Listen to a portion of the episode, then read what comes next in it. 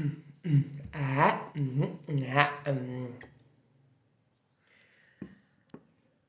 Y arrancan la 10, 9, 8, 7, 6, 5, 4, 3. En los 15. En los 15. 15. Proponemos una duda a la comunidad. ¿Comidas favoritas? Hay miles. Cada uno tiene sus gustos, pero ¿bebida favorita? Hay una sola. O al menos para nosotros. Y hoy vamos a hablar de ella. De la única, la inigualable. La Sprite. No, boludo. ¿Cómo, ¿Cómo que en el ruido? Sí, no, no, la spray. No, la ¿cómo Sprite. es el spray?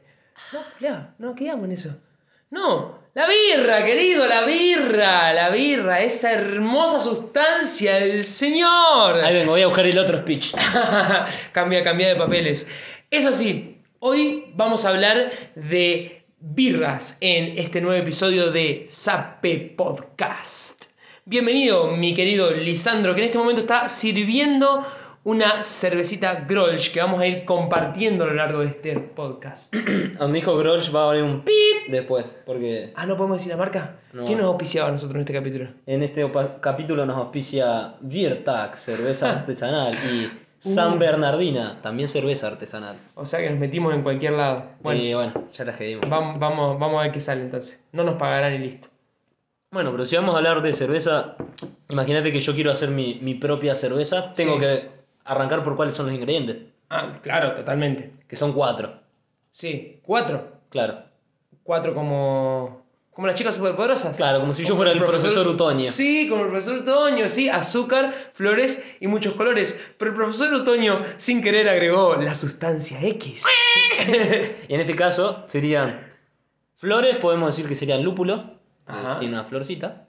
Eh, colores, el- la, la malta, pues le da color la malta. Bien. Eh, ¿Azúcar? azúcar, también podría ser la malta porque le da lo dulce, pero vamos a, a, bienes, eh, a fines creativos vamos a decir que el azúcar es el agua. Bien, las- dos empiezan con A. Exacto. Listo. Y la sustancia X, que es lo que le da la vida a las chicas superpoderosas, Sí. es lo que crea que esa mezcla de tenga vida, sería ¿Qué la levadura. La levadura. Que la levadura es justamente el componente vivo de la cerveza, que es lo que hace que no sea un juguito de mezclas, sino que se desarrollen los sabores y se, ah, se mezcle todo. O sea que yo acá estoy tomando algo vivo. No está más vivo. Mm. Las artesanales a veces tienen levadura todavía, digamos que no está matada, por lo que tengo entendido. Leí una vez en una cerveza artesanal. eso. Eh, es orgánica. pero por lo general eh, no, está- no estás tomando algo vivo. Es como un subproducto de algo que estuvo vivo. Bien, o sea que dijimos lúpulo, Lúpulo, agua, malta malta y levadura. y levadura. Escuchá, estuve pensando una cosa. Viste que dijimos el azúcar y el agua se relacionarían y vos decís cómo se relacionan. Empiezan las dos con A Sí. y terminan las dos con A. Bien. Porque es agua y azúcar. Agua y azúcar. ¡Agua y azúcar, mi niño! Bueno, y ahora empezamos a hablar de ron, parece. Listo, se terminó la cosa. No, bueno, el agua básicamente, ¿qué va a ser? Sí. El, el medio para hacer la cerveza, digamos. A dónde se van a mezclar todas las cosas, cómo vas a obtener el líquido ese. Claro. Después, eh, la levadura la vas a usar para procesar los azúcares que vas a tener del cereal, que es las- la, la malta. Va a procesar todos esos azúcares y ¿qué te va a dar? Te va a dar el etanol, que es el alcohol, y el dióxido de carbono, que es el gas. El gas, La claro. gasificación. Y después nos queda. Por otro lado, tenés las dos más importantes, o sea, en lo que es sabor, que son el lúpulo y la cebada, y la malta. La malta, en realidad, es un cereal que se llama cebada. Ajá. Tenés la cebada, que por lo general la gente que hace cerveza compra el, el bolsón de malta ya obtenida. ¿La Bien. malta y la cebada son lo mismo entonces? Son lo mismo. La gente suele comprar la malta ya lista, pero ¿cómo se obtiene la malta? Agarrás la cebada, Sí. se pone un tiempo en agua fría, unos 2 o 3 días, para que germine. ¿Viste las- cuando una semillita la pones en agua que germina, salen unos brotecitos? Bueno, se hace que germine parcialmente y cuando se obtuvo eso, ¿qué, qué es lo que se logró? Que se desarrollen unas enzimas que se llaman eh, proteolasas, hidrolasas, Ajá. que lo que van a hacer, técnico. lo que van a hacer esa- esas enzimas es comer el azúcar que produce el, básicamente la, la cebada. La cebada. Claro, eh, porque la cebada lo que tiene para alimentarse, digamos, porque un cereal es una vida también, Claro, sí. lo que tiene es almidón, que es lo mismo que tenés en el arroz. Pero la levadura, que va a necesitar esa energía para vivir y producir todo, come el azúcar, no el almidón, porque es muy complejo el almidón. Sí. Entonces vos cuando haces esta activación de, la de la cebada, las enzimas propias te van a dejar más... El almidón te lo van a transformar a azúcar y te lo va a dejar todo mucho más fácil. Claro, es como si vos eh, la pusieras en agua para que, que, que sea como la mamá que te cocina, digamos, y vos a la levadura así que va como quiero comer, quiero comer, quiero comer, pero no te puedes comer la harina sola, tenés Claro. que comerte la pizza. Entonces hasta ahora tenés la cebada, la mojaste, Sí. la dejaste en remojo dos o tres días, le salió un brotecito, ¿qué hiciste ahí? Eh, Mm. bueno, entonces tuvo, obtuvo una germinación, se muele un poquito la, la malta para que la cáscara que tiene se rompa, ¿viste el arroz? eh, Como el arroz. Integral, claro. Rompe un poquito la cáscara para que quede expuesto todo lo que tiene adentro. Y después se suele tostar. Eh, Eso es eh, aparte del proceso más para darle sabor. claro, o- sí, depende el- lo, lo que quieras hacer, el nivel de tostado que se Claro. le puede dar. Claro. Y cuando se le muele, eh, cuando las- la muelen mucho a la malta, O sea, después la molés. Claro, después de que hiciste el- la- de que la remojaste todo, la molé para que quede puesta. Bien. Vi ahí en unas cositas que estuvimos viendo que el- cuando se le muele mucho es, es malo, porque pro- eh, libera Mm. una sustancia de la cáscara que te cagan la, la birra. Este, entonces, hasta ahí Malta. Hasta ahí, ahí obtuve la malta. Bien, bien. y después. Suponer que ya está sequita, porque la, la tosté un poquito, Ujú. y yo quiero hacer mi birra, compro eso, Bien. el paquete de malta. Entonces yo agarro la malta, cuando quiero hacer la cerveza, y la pongo en agua y la cocino. O sea, la, la tengo en agua caliente un tiempo, se activan estas enzimas que produje, Ujú.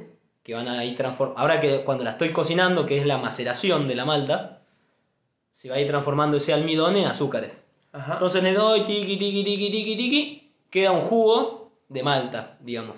Que eso después lo voy a filtrar para sacar los granos que quedaron y me va a quedar solo el líquido. Que el líquido va a ser como un líquido dulce que se llama mosto.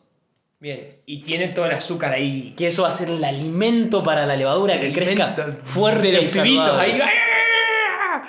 Vuelven locos. Y por último, tenemos el maravilloso lúpulo. Que el lúpulo sería como el condimento de la cerveza. Ajá. Lo que le va. Tiene unos aceites. Eh, ¿Cómo se dice esto? Unas resinas que le van a dar este el sabor y el aroma a la cerveza. Depende cuál qué lúpulo uses, qué le vas a aportar, ¿no? Eh, también le po- aporta un poco de, de amargor, que el amargor en la cerveza.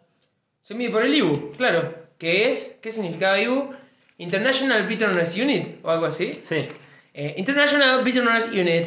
Y mientras más alto es el IBU, más amarga suele ser la cerveza, ¿no? Entonces, es como índice mundial de amargor. sí, una unidad internacional del amargor sería, De ¿no? una. Quedaría algo así. Porque Bittersweet Symphony. Ah, no, pero eso es agridulce. Dato curioso que me acuerdo, Sí. que lo habíamos visto, hicimos un curso de Holanda de cerveza. O sea, sabemos un montón, vamos a tratar de, de reducir todo lo que podamos Sí. y no confundirnos, pues hicimos el curso nomás. no Probablemente nos somos- no somos confundamos un expertos. poquito. El lúpulo tiene macho y hembra, es un- produce una Ah. flor que tiene macho y hembra, como la marihuana, por ejemplo. Ah, es de- como de la misma fam- Bueno, igual hay, hay varias plantas, pero Claro. tenía forma parecida igual. Claro. Al, al cogollo, digamos, Al cogollo, sí, sí. Eh, ¿Cuál era el que se usaba? La hembra se usa. La hembra, creo que Porque el macho era, era muy chico y tenía pocos aceites, eh, pocos de estos, eh, como dijimos, resinas lupulinas. Entonces como que pa, la tiran. Entonces, De eh, una. no tiene. Cu- ¿Cómo lo agregas entonces? Volviendo un poquito al proceso. Pusiste la malta en agua. Sí. Lo cocinaste en agua. Tengo el, Lo filtraste. filtré, tengo el mosto. Tengo el mosto. Le agrego que el lúpulo. El lúpulo. Y ahora que tengo el lúpulo, con el mosto, ¿qué hago? Se sigue con la cocción. Se piqui, sigue. piqui. Depende del amargor que vos quieras obtener y cuánto quieras extraer sabor del lúpulo, cuánto tiempo vas a cocinar todo esto Claro. junto. Eh, a temperatura de cocción, Mm. lo puedes tener. Depende del tiempo que lo tengas, cuánto vas a. Primero, extraes el, aro- el aroma, si tenés más tiempo el sabor y más tiempo el máximo amargor. O sea, si lo tengo una hora a ponerle todo junto, Bien va a quedar bien amarguita. Bien, bien duras. Así que cuando tomes una birra amarga, decís, mmm, esta tiene mucha Tiene un cocinado de lúpulo, lúpulo especial. especial. bien, y y bueno, ahí que tengas esa. Eh, volver a filtrar. El volver a lúpulo. filtrar, volver a tirar, volver a filtrar. No. eh, bueno, el lúpulo no le agrega nada al contenido de alcohol porque el, el contenido de alcohol que le agregues al- a la cerveza va a ser La levadura. lo que genere la levadura. Ujú. Y la levadura va a generar el alcohol a partir de esos azúcares que le dio la malta. La malta. Ahora que ya tengo todo En el junto, mosto. claro. La malta en el mosto del azúcar y la levadura. Ahora que tengo todo junto, lo dejo que se enfríe y le meto la levadura. ¿Para qué? Para hacer fermentación. Por lo general se hacen dos fermentaciones con la levadura. Sí, La primera fermentación y la segunda fermentación o maduración. bien. La primera, básicamente se pone eh, en un tacho que se va mezclando un poco con la levadura y eso va generando todo el, el- el alcohol y el, y el gas. La segunda. Hay dos tipos de levadura. Uy, para que esto me estaba remareando. La primera. Tengo dos tipos de levadura que puedo Sí. poner. Una familia de levadura que son para hacer cerveza tipo lager Ajá. o una familia de cerveza a ale o ale. Ale. La ale Sí. se hace a temperaturas más altas, entre 15 y 30 grados. Bien. Y la lager se hacen entre 10 y 15 grados. Lo que tienen es que la- la- las ale, que son con temperaturas más altas, tienen, viste, suelen ser más frutales, más gustitos. Las lager, que son las, por ahí más, por lo general las industriales, Sí. eh, son más, gustos más limpios, viste, más secos, más, Sí. pero más carbonatadas, viste, también. Menos, in- menos intenso el sabor, menos digamos, intenso por ahí, suave. claro. Eh, Eso seguramente sea para poder vender más seguro, ¿no? Porque si el gusto es menos intenso, es más probable que le guste a la mayoría de la gente. Tengo entendido que la, estas, las lager, son algo más nuevo, es algo que se descubrió más recientemente, no sé cuánto, pero es más nuevo que la ale, porque es, es posible, te digo que entre 10 y 15 grados se hace la fermentación.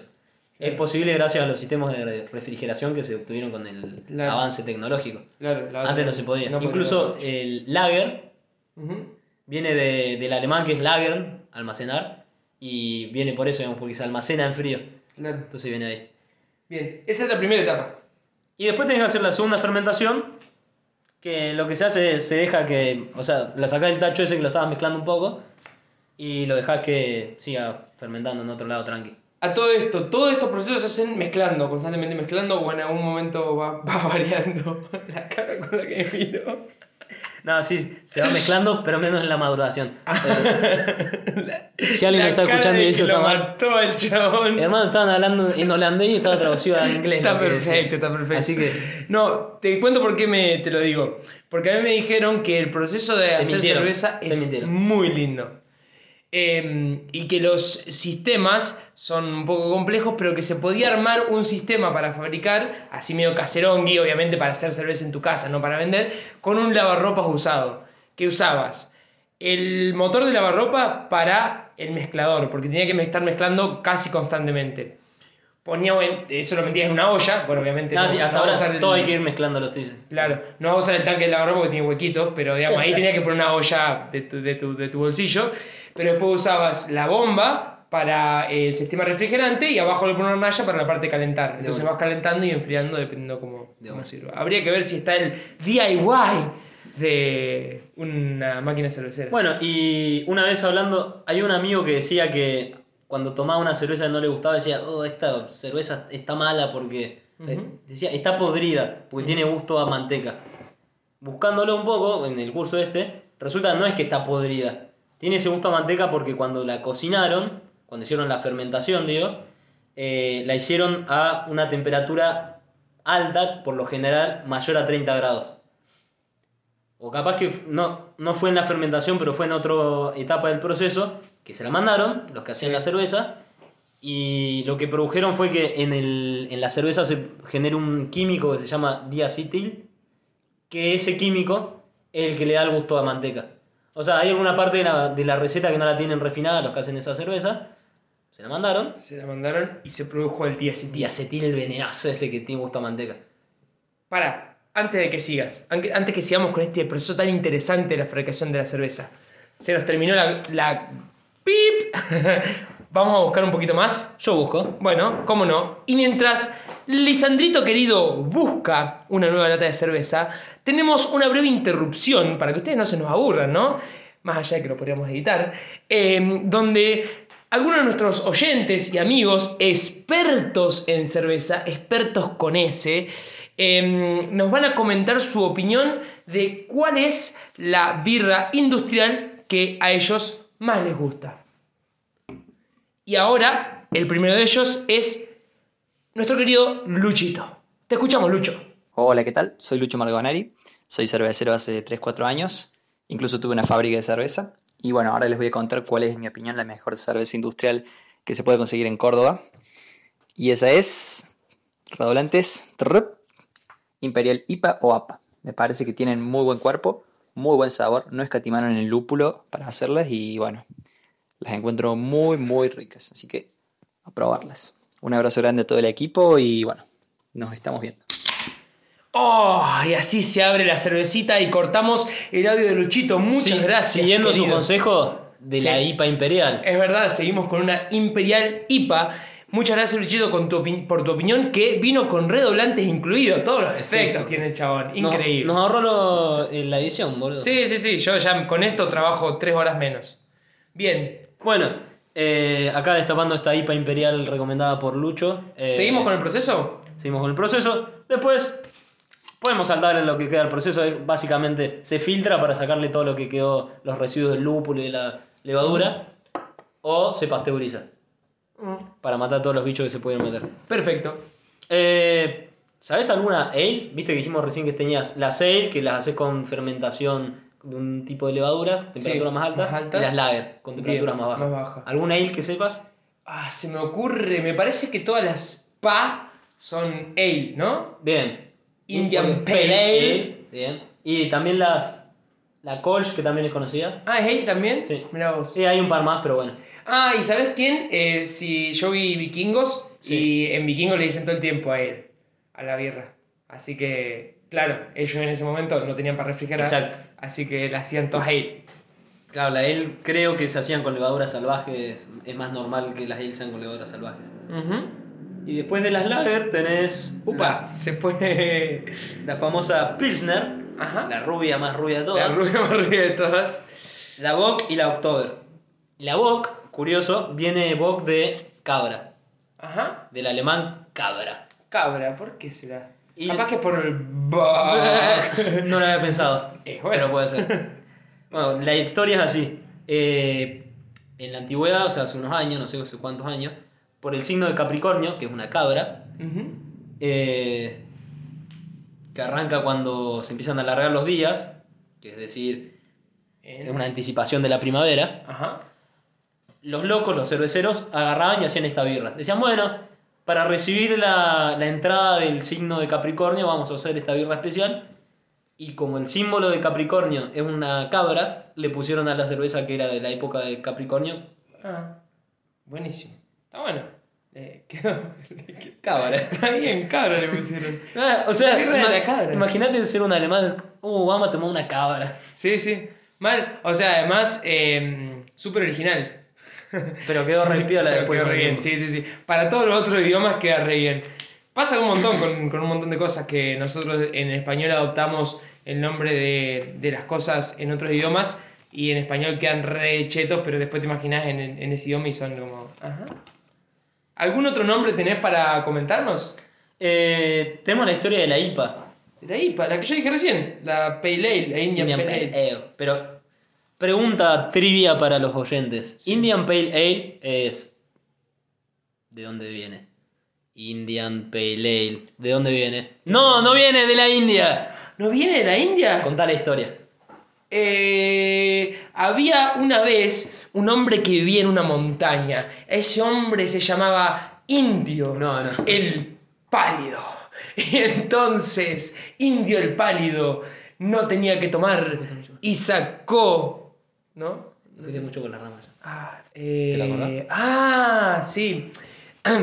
La cuestión era que los indios estaban muy aburridos, pero ellos no fabricaban la birra, ellos estaban muy aburridos y mientras había otros que eh, eh, fabricaban la birra cerca de la India y entonces No, no. le decían indios aburridos y ah, indios aburridos, indios pero qué aburridos y entonces de ahí indios pero qué aburridos el que pasó a, a No, era- deducirse y entonces Indian Pale Ale quedó. ¿No era así? No. Eh, esa no es la historia que yo tenía. Puede ser. La que yo tenía era otra. Yo creo que es esa. Ah, bueno. Pero contame cuál es la que vos crees. Bueno, y siguiente. No, no, no. Ah, te lo cuento, que eh. Ahora estoy intrigado. La que tenía, que me la había contado justamente, eh, la escuché La había leído en el curso y después Lucho, el que nos habló recién, Ajá. me la había contado de vuelta y me corrigió unos detalles ahí que... Peluche no sabe nada. Al pedo lo pusimos en el podcast este. Mira, ahí justo te terminaste el vaso de, de cerveza. ¿Ves que le queda como una espumita en el- la pared del vaso? Ajá, sí. Eso, cuando queda así, se llama encaje de Bruselas. Encaje de Bruselas. Porque se ve que el- en Bruselas, Bélgica, eh, inventaron un encaje que tenía esa forma, formecita, Como los coles. como el También, col. de Bruselas. Se le dice encaje de Bruselas, eso. O sea, la gente de Bruselas hacía cosas y le ponía de Bruselas. Claro. Y así se iban formateando por todo el resto del mundo. Puedo decir que si yo vivo en Bruselas, yo le digo encaje de acá. No, no, no lo, no lo sé. ¿eh? O coles de Bruselas, ¿cómo les digo? Estos coles. No, porque la palta chilena, el- ¿cómo le dicen los chilenos? La palta ¿Cómo le dicen? chilena. No sé, palta, qué sé yo. Ah, pará, hay una que es palta argentina y yo le digo palta argentina acá. Así que yo le digo palta mía. Carne argentina. Bueno, Bueno, la... dijimos que un ingrediente clave de la cerveza, ¿cuál era? El agua. mm, El agua. El sí, agua porque era lo que te mezclaba todo. Claro. Pero volviendo a lo del ambientalismo, que hablamos hace unos capítulos. Ajá. Ah, yo dije, pero hablamos antes del No, no, que en me otro capítulo. claro. Eh, ¿Sabes cuánta agua? Uf, litros y litros de agua necesitas para hacer una cerveza. Ah, yo pensé que un vaso de cerveza y un vaso de agua tenían lo mismo. Para una botella de cerveza, ma- más Sí. o menos necesitas 7 botellas de agua. Porque necesitas mucha agua, ¿viste? Cuando la vas cocinando se va perdiendo. Después necesitas agua para la limpieza, para el procesado, para la refrigeración que vos contaste, ¿viste? Con el- la bomba. Claro, es verdad. Perdés en todos lados. Uno a veces piensa que cuando habla del agua que se consume es solamente el agua que va a la sustancia, Claro, pero también todo el tiene todo el proceso, claro. Sí, sí. Al igual que, por ejemplo, no sé, el dióxido de carbono que tenés. Claro. No es solo el, el gas que tiene la cerveza, sino el gas que generaste para hacer la cerveza. El Fuego. que generaste por el ca- para calentarla, todo. Por ejemplo, en la en una cerveza tenés entre ay, no quiero decir los números porque los voy a perder, pero ponele que medio kilo de dióxido de carbono generás Sí. para hacer una lata de cerveza. Sí. Y una latita de coca produce más o menos lo mismo. O sea, un, un poquito más, un poquito menos. Como para tener una comparación distinta, como más grande, eh, por ejemplo, un celu nuevo, Sí. lo que gastan en producir un smartphone nuevo son 7 kilos, 8 kilos de dióxido de carbono en emisiones, ¿no? O sea, medio kilo era la, la latita de cerveza y 7 kilos el celu nuevo. Claro, O sea, los cálculos rápido. 14, 14, 14 veces. 14, 15 latitas son un smartphone. Así que la próxima pensá si querés comprarte un smartphone o tomarte 15 latitas. Ah, está difícil la elección. O querés tomarte un vuelo de Londres a Madrid, que son 210 kilos de dióxido de carbono, o O tomarte 400 latitas de birra. 400 latitas de birra. Esa te la he sido fácil, 400 latitas de birra. Y boludo, es un- una, se- una semana de suplemento de cerveza. Sí. Era lindos borrachos. ¿Cuál? es muy loco, ¿sabes lo que me resulta muy loco? Que el dióxido de carbono, ese gas que como que le tenés tanto odio, que vos lo respirás, que es como el tóxico y todas esas cosas, esté acá. Que eso genere las burbujitas y que se vaya saliendo. Y que de alguna manera cuando te quedás sin gas, te quedaste sin dióxido de carbono, que era lo que supuestamente tanto odiabas. Y hablando de eso, se nos están quedando un poquito sin gas. Estas Eh. Hay que meterle pila para abrir la próxima. Y todavía nos quedan 398. Es verdad, nos tomamos dos nada más. Y eso que no viajamos de Espa- de España a Londres, así que. Bueno, y no sé si es algo bueno o algo malo, mirá cómo se ve ahí el encaje de Bruselas inclino. Eh, Qué encaje de Bruselas, papá. qué encaje de Bruselas. Los queremos ver en las historias etiquetando a Zape y la foto del encaje de Bruselas. Sí, totalmente. Eh, foto del, del vaso, no van a subir un... Estoy en Bruselas y este es mi encaje. Chao. Bueno, hablando de eso del que se va el dióxido de carbono, el gas, el gas. Menos mal, no sé si menos mal o menos bien, pero no se evapora el, el alcohol. Mm, ujú. Imagínate si se evaporara el, el alcohol. Para muchos sería una cosa buena. Para y para una birra sin alcohol. Hay gente que le gusta la cerveza sin alcohol. Es verdad. Hay gente que le gusta la cerveza sin alcohol, hay gente que le gusta mucho la birra pero no se quiere poner en pedo. Pueden ser las dos. Me suena eso también. La cerveza, yo sabés que toda la vida pensé que la cerveza sin alcohol. Espera, no es lo mismo cerveza sin alcohol que estar sin cerveza. Nos quedamos sin cerveza. Es verdad. No hay más. Me apuré con esto de que se nos iba el gas, se nos iba el gas y se nos terminó la birra. Vamos por una más. Y lo dejamos con Mati. Buenas, ¿cómo están los chicos de SAPE? Bueno, mi nombre es Matías y soy uno de los dueños de la fábrica de cerveza artesanal Birtag. Y bueno, los chicos me pidieron que, elija un estilo o una cerveza industrial de las que más me gusta. Si bien como cervecero artesanal sería un pecado decir un estilo de cerveza o una cerveza que me guste industrial, este, lo voy a hacer por ellos. Eh, son dos las cervezas que me gustan. Eh, depende mucho de, bueno, si hace calor o si hace frío. Pero bueno, esas dos son eh, la Stella Noir y la Imperial IPA. Esas son las dos cervezas que a mí más me gustan. Bueno, les mando un saludo grande chicos y nos veremos. Chau, chau. Uy, Mati, otro más que nos eh, apaña la Imperial. Venimos bien con la elección de la Imperial. Sí, además Mati está todo bien, vos podés tranquilamente dar dos opiniones. Te lo permitimos, pero solo porque te queremos mucho. Bueno, Mati tiene, es acá de Córdoba, tiene eh, un emprendimiento de cervecería. Lo pueden buscar en Instagram, Así arroba es. beertag, beertag.cba de Se lo Córdoba. dejamos en la descripción Se también, dejamos. por si lo quieren buscar. Y Juanma, ¿lo, ¿has tomado la cerveza de ellos? Sí, he probado un montón. He probado la roja que tienen, es espectacular. Y la IPA, pff, Muy buena. muy buena. Muy buena IPA hace eh, este querido Mati. En Vierta lo pueden seguir en Instagram. Y si están en Córdoba, cómprenle. Es una tremenda cerveza. Bueno, y ya que estamos con las opiniones, eh, antes, antes de contarles lo de la cerveza sin alcohol, que les voy a contar, en realidad son cuatro cosas de cómo se hacen las cervezas sin alcohol, lo Sí. dejamos con el último opinión profesional de Ajá. Mati también. ¿Otro ¿Qué? Mati? Pero el- este no es Mati Sid, este es Mati Pikowski, Oh, tiene, tiene nombre así de persona que haría cerveza. O sea, persona que la tiene clara, ¿no? sí. Bueno, Mati, a ver. Hola, ¿qué tal? ¿Cómo andan? Les habla Matías desde la ciudad de Trelew, desde Cerveza San Bernardina. Y la mejor birra que he probado acá en Argentina es la IPA Texas de Barfus en la ciudad de La Plata. Eh, una cerveza obviamente muy bien balanceada, tirando al lúpulo, pero con un aroma y, y un amargor espectacular. Así que les recomiendo que cuando puedan ir a, a la ciudad de La Plata vayan a probar esa birra. Un abrazo y saludos a todos. Uy, mira, Así nos dejó con sed. Sí, Eh, así es. Escuchar dos opiniones seguidas nos dejó con sed. Sí, así que estamos abriendo esta Andes roja. No lo recomiendo que escuchen las dos opiniones seguidas porque genera una sed que les dan ganas de ir al kiosco. No, man, sí, o sea, si No, yo no. estuviera escuchando este podcast, tendría que tener tres birras al lado para abrir las tres birras conmigo. Depende, si están escuchando el podcast en Córdoba, no les dan ganas de ir al kiosco, les dan ganas de entrar en vierta.cba para pedirle a los chicos una cerveza. Y si están en la zona de Rawson, Treleu o Madryn, les dan ganas de escribirle al otro Mati, el Mati de cerveza San, Bernardi- San Bernardina, y pedirle unas birritas. Eh, Mati, de Rawson, Treleu y Madryn, eh, tenía una cervecería en, en La Plata y ahora se mudaron a esa zona que te dio de Rawson, Treleu. Y bueno, si los quieren buscar también en Instagram, como dije recién, están arroba cerveza San Bernardina.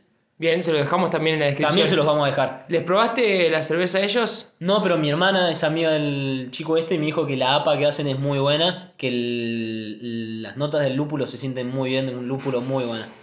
Es una APA que mandaron los americanos. APA, APA, a- APA, decís cuando... Una APA, APA. Bueno, eh, volviendo a lo de la cerveza sin alcohol. Sí, mi pregunta. La cerveza sin alcohol, ¿no se le pone alcohol? Eso, yo cuando era chico pensaba que la hervían para que se... A poner alcohol. Exacto. Pero, No. sí y no. Ah, sí, no. Sí Bien. y no. Buena respuesta. No, pero sí. Hay distintas formas de hacer cerveza sin alcohol. Mm, Una, por eliminación del alcohol, que Sí. supongo que será hirviéndola. hirviéndola. Dos, por dilución, onda, le, si vos tenés un poquito de alcohol en la cerveza y le agregás, no sé, agua, Claro, la cantidad, cantidad, claro, la cantidad de alcohol que hay es muy bajita y, muy bajita y te queda. Es como cuando, cuando te queda una rayita de cerveza en el vaso y te sirvió un vasito de agua y te queda medio te- teñido así de birra, pero el alcohol, la gradación de alcohol de eso es nada. O sea que podríamos decir que cuando yo estoy, me queda un pedacito de cervecita así en el vaso y me quiero servir un vasito de agua y lo mezclo así, estoy haciendo cerveza sin alcohol. Por Dios. Por dilución. Igual cerveza sin alcohol no quiere decir que no tiene nada de alcohol. Hay un límite legal para el que se considera. No me acuerdo cuánto era. Pero creo que si tenía menos de 0,5% de alcohol, Ajá, ya se eh, ya se consideraba cerveza sin alcohol. Después tenés eh, cerveza sin alcohol sin fermentación. O sea, se saltean la parte de la fermentación. Ajá. Y por último, la tenés con alcohol restringido. ¿Qué quiere decir esto? Se hace la fermentación, pero se interrumpe en una parte antes de que se empiece a producir el alcohol. Ah, esa debe ser la más copada. No es tan simple como Claro. hago la birra y después la hiervo. El, el problema es que cuando la hierven, pierde sabores porque se degradan algunas cosas. eh, con la, Y cuando eh, la diluyen también. y cuando la diluyen también, pero cuando no le hacen eh, cuando no le hacen fermentación no logra algunos sabores. mal. Así yo creo que la mejor debe ser la interrumpida. Claro, las tres malas son las más fáciles. Es más, yo te puedo decir que yo soy un cervecero de cerveza sin alcohol, porque lo he hecho eh, cada dos por tres de servirme algo así. Pero entonces, la cuarta debe ser la más difícil de hacer, pero la que queda la mejor birra. El tema es. ¿Cuánta gente toma cerveza sin alcohol? Hay un estudio, no mentira. No, era una pregunta eh, dejada al azar. Que nuestros oyentes pueden escuchar. No, nuestros oyentes pueden responder eh, en el Instagram. Che, ¿toman cerveza sin alcohol o no toman cerveza sin alcohol? Instagram, arroba cppodcast.com. Punto ar. Punto ar. No, sape.podcast. Sabe.podcast.com.ar. Dale. Arroba gmail.com. No. Sí. Pero para la gente que no toma cerveza alcohol free y toma cerveza alcohol full, eh, ¿cuánto tiempo tarda en que entre que yo me tomo la birrita y me llega a- al cerebro, me, me afecta, me empieza ¿Por qué querés saber a cuánto tarda en llegar al cerebro? Para saber si me puedo tomar una birra y salir dando un auto rápido así Antes que llegue. antes de que Pero me no es mismo el cerebro que el alcohol, que la sangre. Ah, es verdad. Ah, entonces, gente, nunca manejen habiendo bebido. ¿Cómo se dice? ¿Cómo es la frase? Manejar si tomás, sin beber. si tomás, no conduzcas. Si no conducís, no manejes. Si conducís, no manejes. Maldito. Eh, ¿Por qué lo hacen tan trabalengua? sí, boludo? mal, boludo. Eh, Si manejás, no conduzcas. Si conducís, no manejes. no, no, si ahora- bebés, no tomes. Ahora haciéndolo bien. si bebés, no tomes. No, serio. si bebés, no conduzcas. Si Sí. conducís, no bebas. Muy bien. Eh, entonces, el sabor del encuentro. ahora, ¿cuánto tiempo tarda en llevar de eh, que se consume? Hasta que tenga un efecto en el cerebro que vos por ahí puedas percibir que cuando estás manejando, por ejemplo, o cuando estás haciendo cualquier otra cosa. Claramente menos de media hora porque yo ya estoy un poquito afectado. Eh, y depende de la persona, ¿viste? Depende del metabolismo, Mm, depende sí. el, el cuánto peses, el, el género. ¿Por qué te digo el género? Porque eh, no es una cosa de machismo ni feminismo ni nada, sino que el, hombre, por la por genética, produce en el hígado, ¿viste? El, el- el alcohol se, eh, se degrada, se procesa en el hígado. Sí. El hombre en el hígado eh, produce la enzima que degrada el alcohol en una mayor cantidad que la mujer, pero algo solamente genético. Entonces por eso el hombre por lo general puede resistir más el alcohol. ¿Por qué? Porque lo degrada más rápido. No que tiene más aguante, sino que lo degrada más rápido. Bueno, volviendo Pero a igual, decía- sexista. a la pregunta, eh, tarda unos 5 o 10 minutos en llegar el alcohol Es rápido. desde que lo tomás hasta el cerebro. Más rápido que vos vayas a Sí. tu casa. Además te Hasta que cuando llegaste al auto ya pasaron 5 minutos. Por eso, claro. No conduzcas y manejes. Y bueno, justamente hay que tratar de no manejar cuando tomás. Va, no hay que manejar cuando tomás porque hay uno solo, digamos. Si te pasa algo o le haces algo a alguien, hay uno solo, no hay una copia, digamos, por las dudas. No es como la levadura, digamos. Ujú. ¿Por qué como la levadura? Y porque ¿viste? la levadura, que es la que se usa para hacer la, la cerveza, que es un tipo Sí. de hongo, eh, es un organismo unicelular. Un organismo unicelular. Está diciendo que es un organismo que está formado por una sola célula y que se replica por división celular y que por lo tanto toda la colonia de organismos son todos idénticamente iguales. Eh, Sí. Ah, bueno, porque no estaba muy seguro. Igual es una locura, ¿viste? Son, o sea, imagínate, usás una levadura bien pura, o sea, que sea una sola cepa, un solo organismo igual, para un- hacer una cerveza. Imagínate ser esa levadura, está bien que no tiene conciencia ni nada, No. pero imagínate que sos la levadura esa, estarías como en una ciudad repleta de todos son como vos. O sea, la, la cerveza sería la ciudad y todos tus vecinos son todos como vos. ¿Qué haces, Juanma? ¿Todo bien, Juanma? ¿Vos, Juanma? ¿Todo bien? ¿Viste el noticiero de Juanma? Sí, no. Sí, Juanma le- ¿Viste? Mataron tres Juanma y un Juanma. Es como la, la ciudad de los Ricks Claro. en Ricky Morty, Rick and Morty. si alguno bien. Pero la pregunta es, si vos matás a uno de... manejaste y tomaste, y matás en un accidente a uno de tus yo, o te matás a vos mismo, ¿seguís viviendo a través de los otros? Eso sería un tema para hablar. No lo sé, Pickle Rick. No sé, te digo, podría ser en otro posible podcast. Así que la levadura... Así que entonces la levadura es un organismo unicelular que vive en una ciudad de todos iguales. Si es que la cepa es pura, ¿no? Además de sexista o racista, veo. nah, mentira. Pero, ¿algún otro dato que tengas para tirarme No, del por, resto lo de los general, eh, en la industrial no. Pero eh, en las que son más artesanales se suele usar una mezcla de levaduras por ahí. Porque no está ni no, no está tan bien controlado. Y a veces, por ejemplo, se hace a propósito, incluso con bacterias. El desarrollo de los sabores es distinto. Claro. Depende la, la, la cepa. Decía lo de la levadura pura para poder decir que eran dos copias del mismo nomás. Claro. Este, pero algún otro dato que tengas para tirarnos de algún otro ingrediente, agua no tiene muchos datos más importantes. La- el lúpulo ya hablamos bastante. Eh, ¿Qué nos quedaría? La malta. Eh, la, la cebada, que se... Ah, bueno, sí, la malta era la cebada. Me, con- me mostraron el otro día un amigo que es de Bariloche que la malta la agarrás, te la comes y tiene gusto como, o sea, no tiene gusto como, pero lo puedes comer como si fuera un maní. Muy Yo bueno. comí Sí, una vez en una cervecería. te dije el otro día, ¿te acordás? Sí, pará, que yo comí, ¿dónde era? En Antares. No, no, no, no, no. En, cuando estuve en Bariloche. En comí- vez de darte pochoclo o darte maní, te pueden dar eso. Acá yo no lo vi nunca en Córdoba, ni en Ushuaia. Yo en Bariloche lo vi. Bueno. Riquísimo. Es muy rico. ¿Es rico? Yo sabía que pensaba ponerle, eh, ¿viste cuando te armás el yogurcito con los cereales? Y le pones poner figuritas, copitos, almohaditas, meterle lúpulo. No, Malta, no era. Ah, malta. ¿Y por qué se usa? Todos esos son cereales, como la cebada. Sí. O trigo, avena, centeno, cebada, son Sí. todos cereales. ¿Por qué ponen cebada y no usan algún otro cereal? A ver, uf, son varias razones. Mira, en primer lugar, la Lo que, el que yo me acuerdo, te digo, Sí. es que como no es un alimento básico, o sea, como el trigo, por ejemplo, que lo comes todo el tiempo, eh, no estás eh, usando el cereal para hacer una cerveza, que no es algo básico, sacándole, por ejemplo, eh, productividad o...